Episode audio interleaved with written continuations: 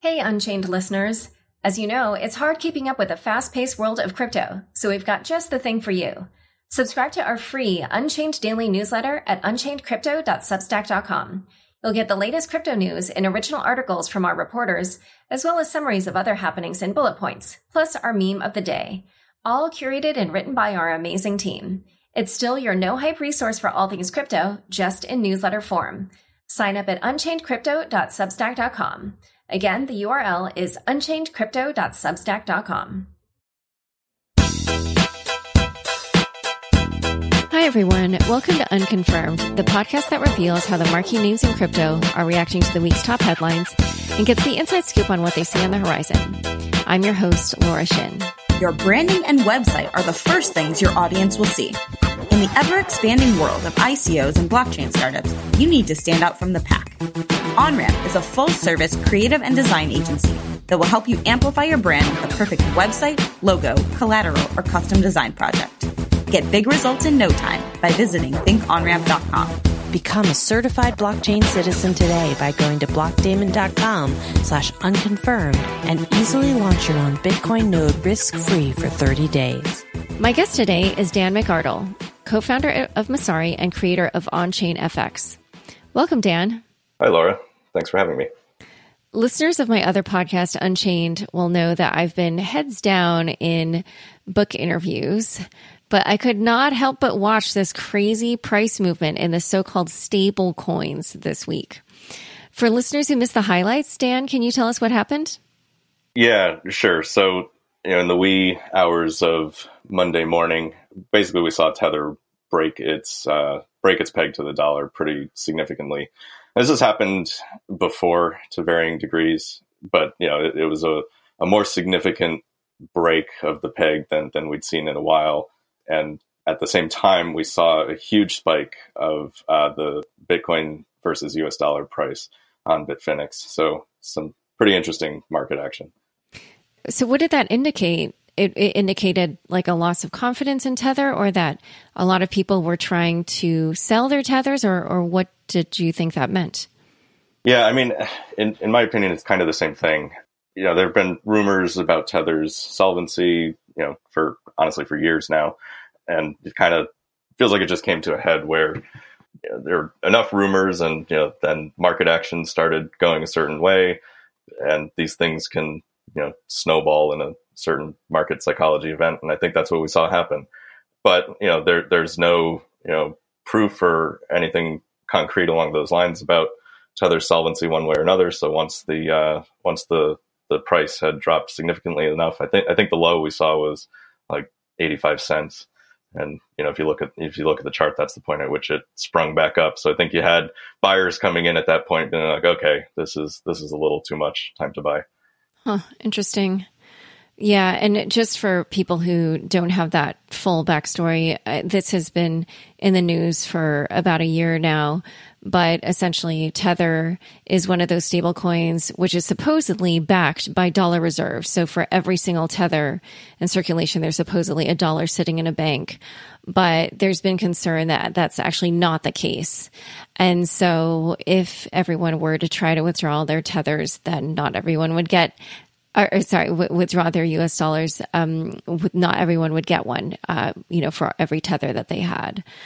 So in addition to this movement with Tether, you know, falling below a dollar, we also saw that some of the other stablecoins, their prices were rising above a dollar. Can you talk about that? Yeah, that that that's really interesting. I, I think as you know, concerns about Tether as you know a, a centralized entity that uh, maintains the peg. So as, as, you noted, you know theoretically maintains one dollar in reserves for every one USDT issued. As concerns about that rise, people look for other solutions.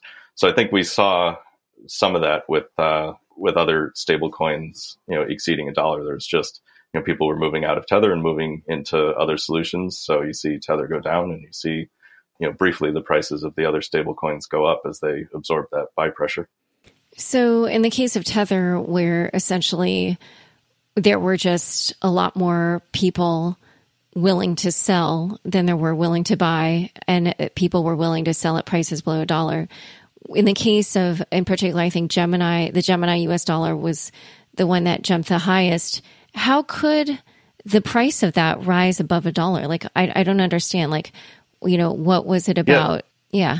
Sure. I, I mean, I, I think behind every stablecoin, there there's some mechanism by which, you know, if the price uh, goes up or down, you know, above or below a dollar, uh, someone has to come in to take the opposing market action.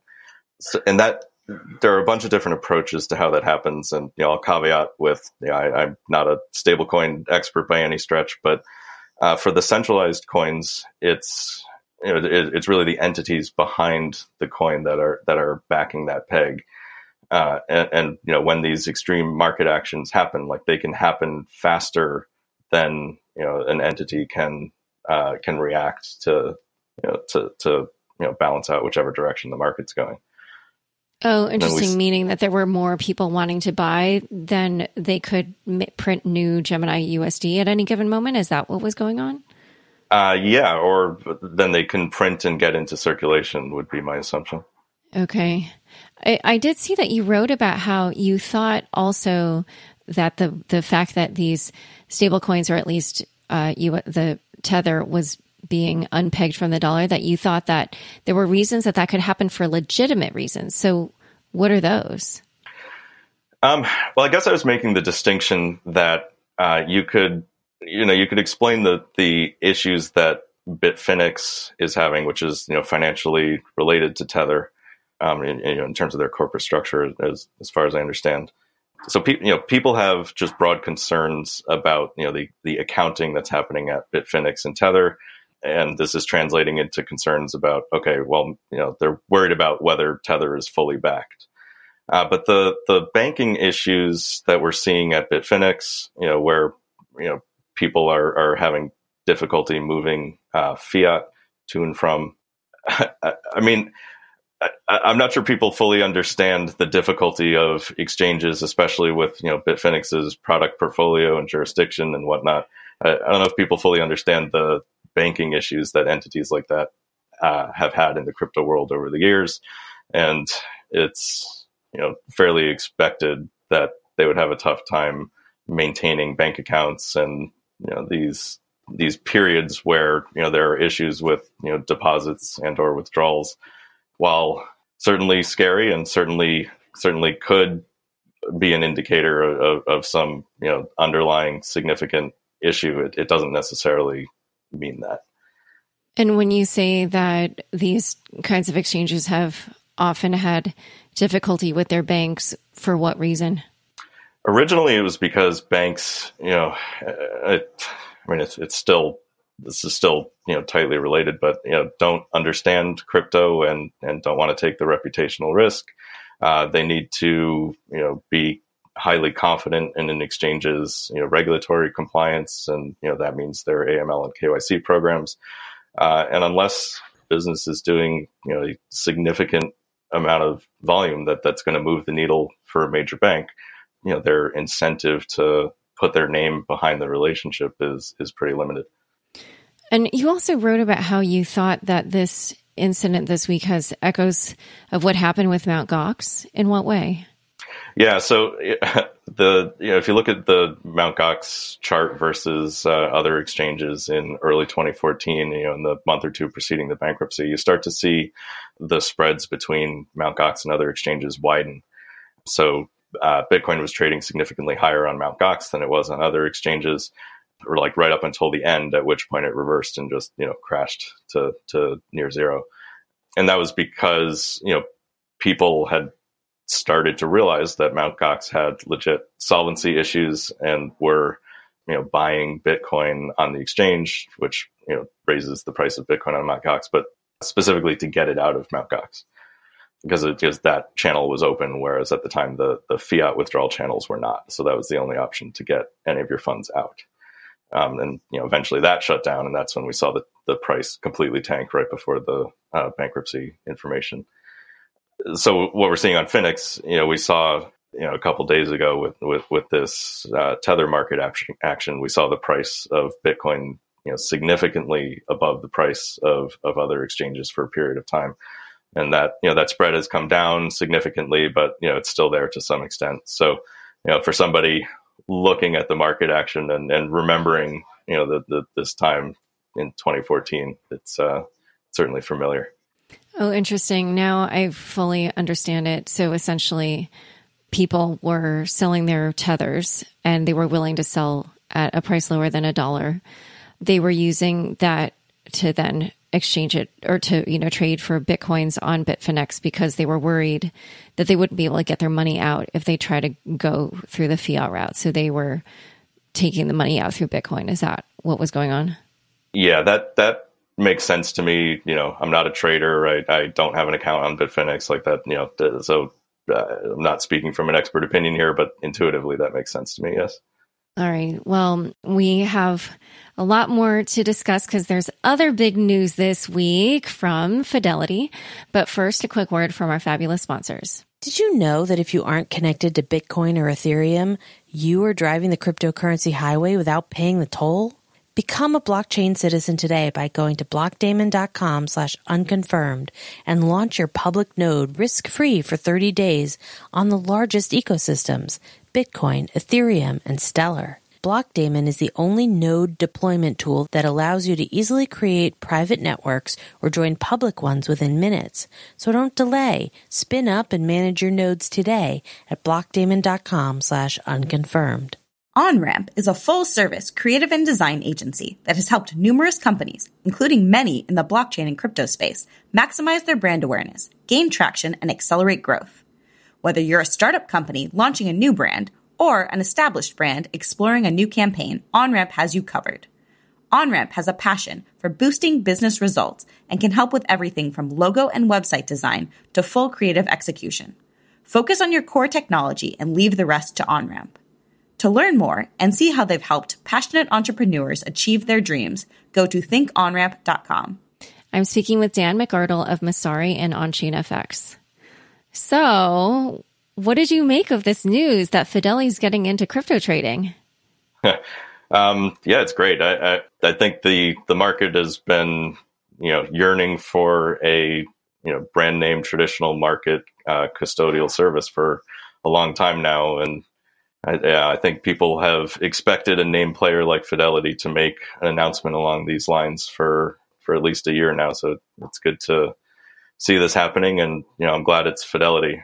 I know you know Matt Walsh and Nick Carter were were at Fidelity before starting Castle Island Ventures. You know, they have a, a lot of great things to say about their their colleagues, and uh, I think it's great to have them involved in the ecosystem. Yeah, I did that listener questions episode earlier this week on Unchained, and someone asked me what the next bull run would look like. And I was talking about how after I did an episode with Barry Silbert, we were chatting, and he said something where he he kind of implied he thought the market would would go up again um, next year, and I, I I don't remember how he phrased it, but I, I didn't understand that he literally only meant the prices. And I said something like, "Oh, you know, I feel like all this technology needs to it, it needs a little bit more time before we're going to see it really advance." And um, he said, "Oh no, I, am literally just talking about Wall Street money coming in." So, um, with the news about Bakkt and Fidelity now, and um, here we've got Goldman Sachs investing in BitGo. I, you know, I do think that it does look like Wall Street is getting ready to come in in a bigger way. So 2019 could be interesting um, for those of you who found the end of 2017 entertaining. yeah, certainly. It certainly sets the stage for uh, you know to absorb flows should should there be a demand spike. Yeah. So speaking about kind of like interest and demand in Bitcoin, I know that you also have been having some interesting thoughts around how Bitcoin could behave in a recession.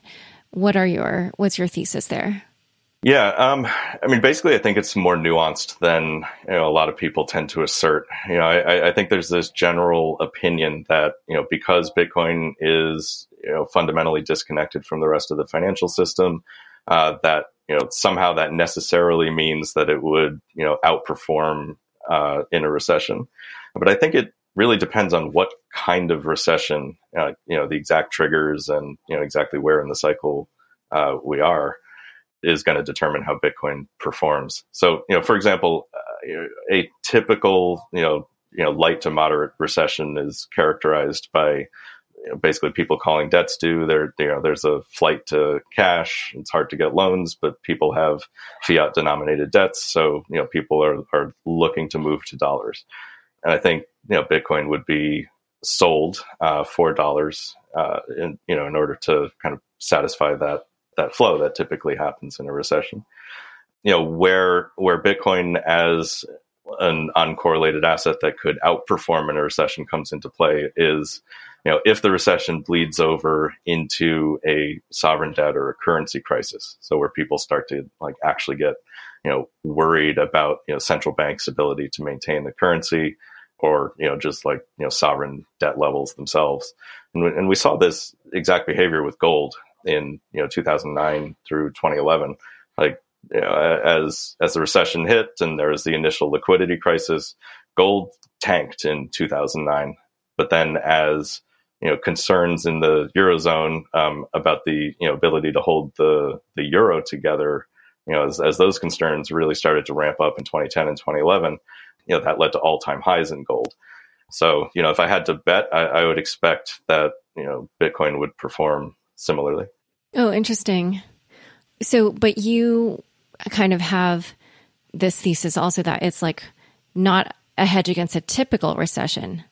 That's right. Um, so if we just get a you know a light to moderate recession that doesn't bleed over into a currency crisis, uh, then you know I, I, I think Bitcoin would be sold down like any other risk asset, and you know as the recession recovers, you know Bitcoin probably recovers, and you know it would behave you know pretty similarly to the stock market.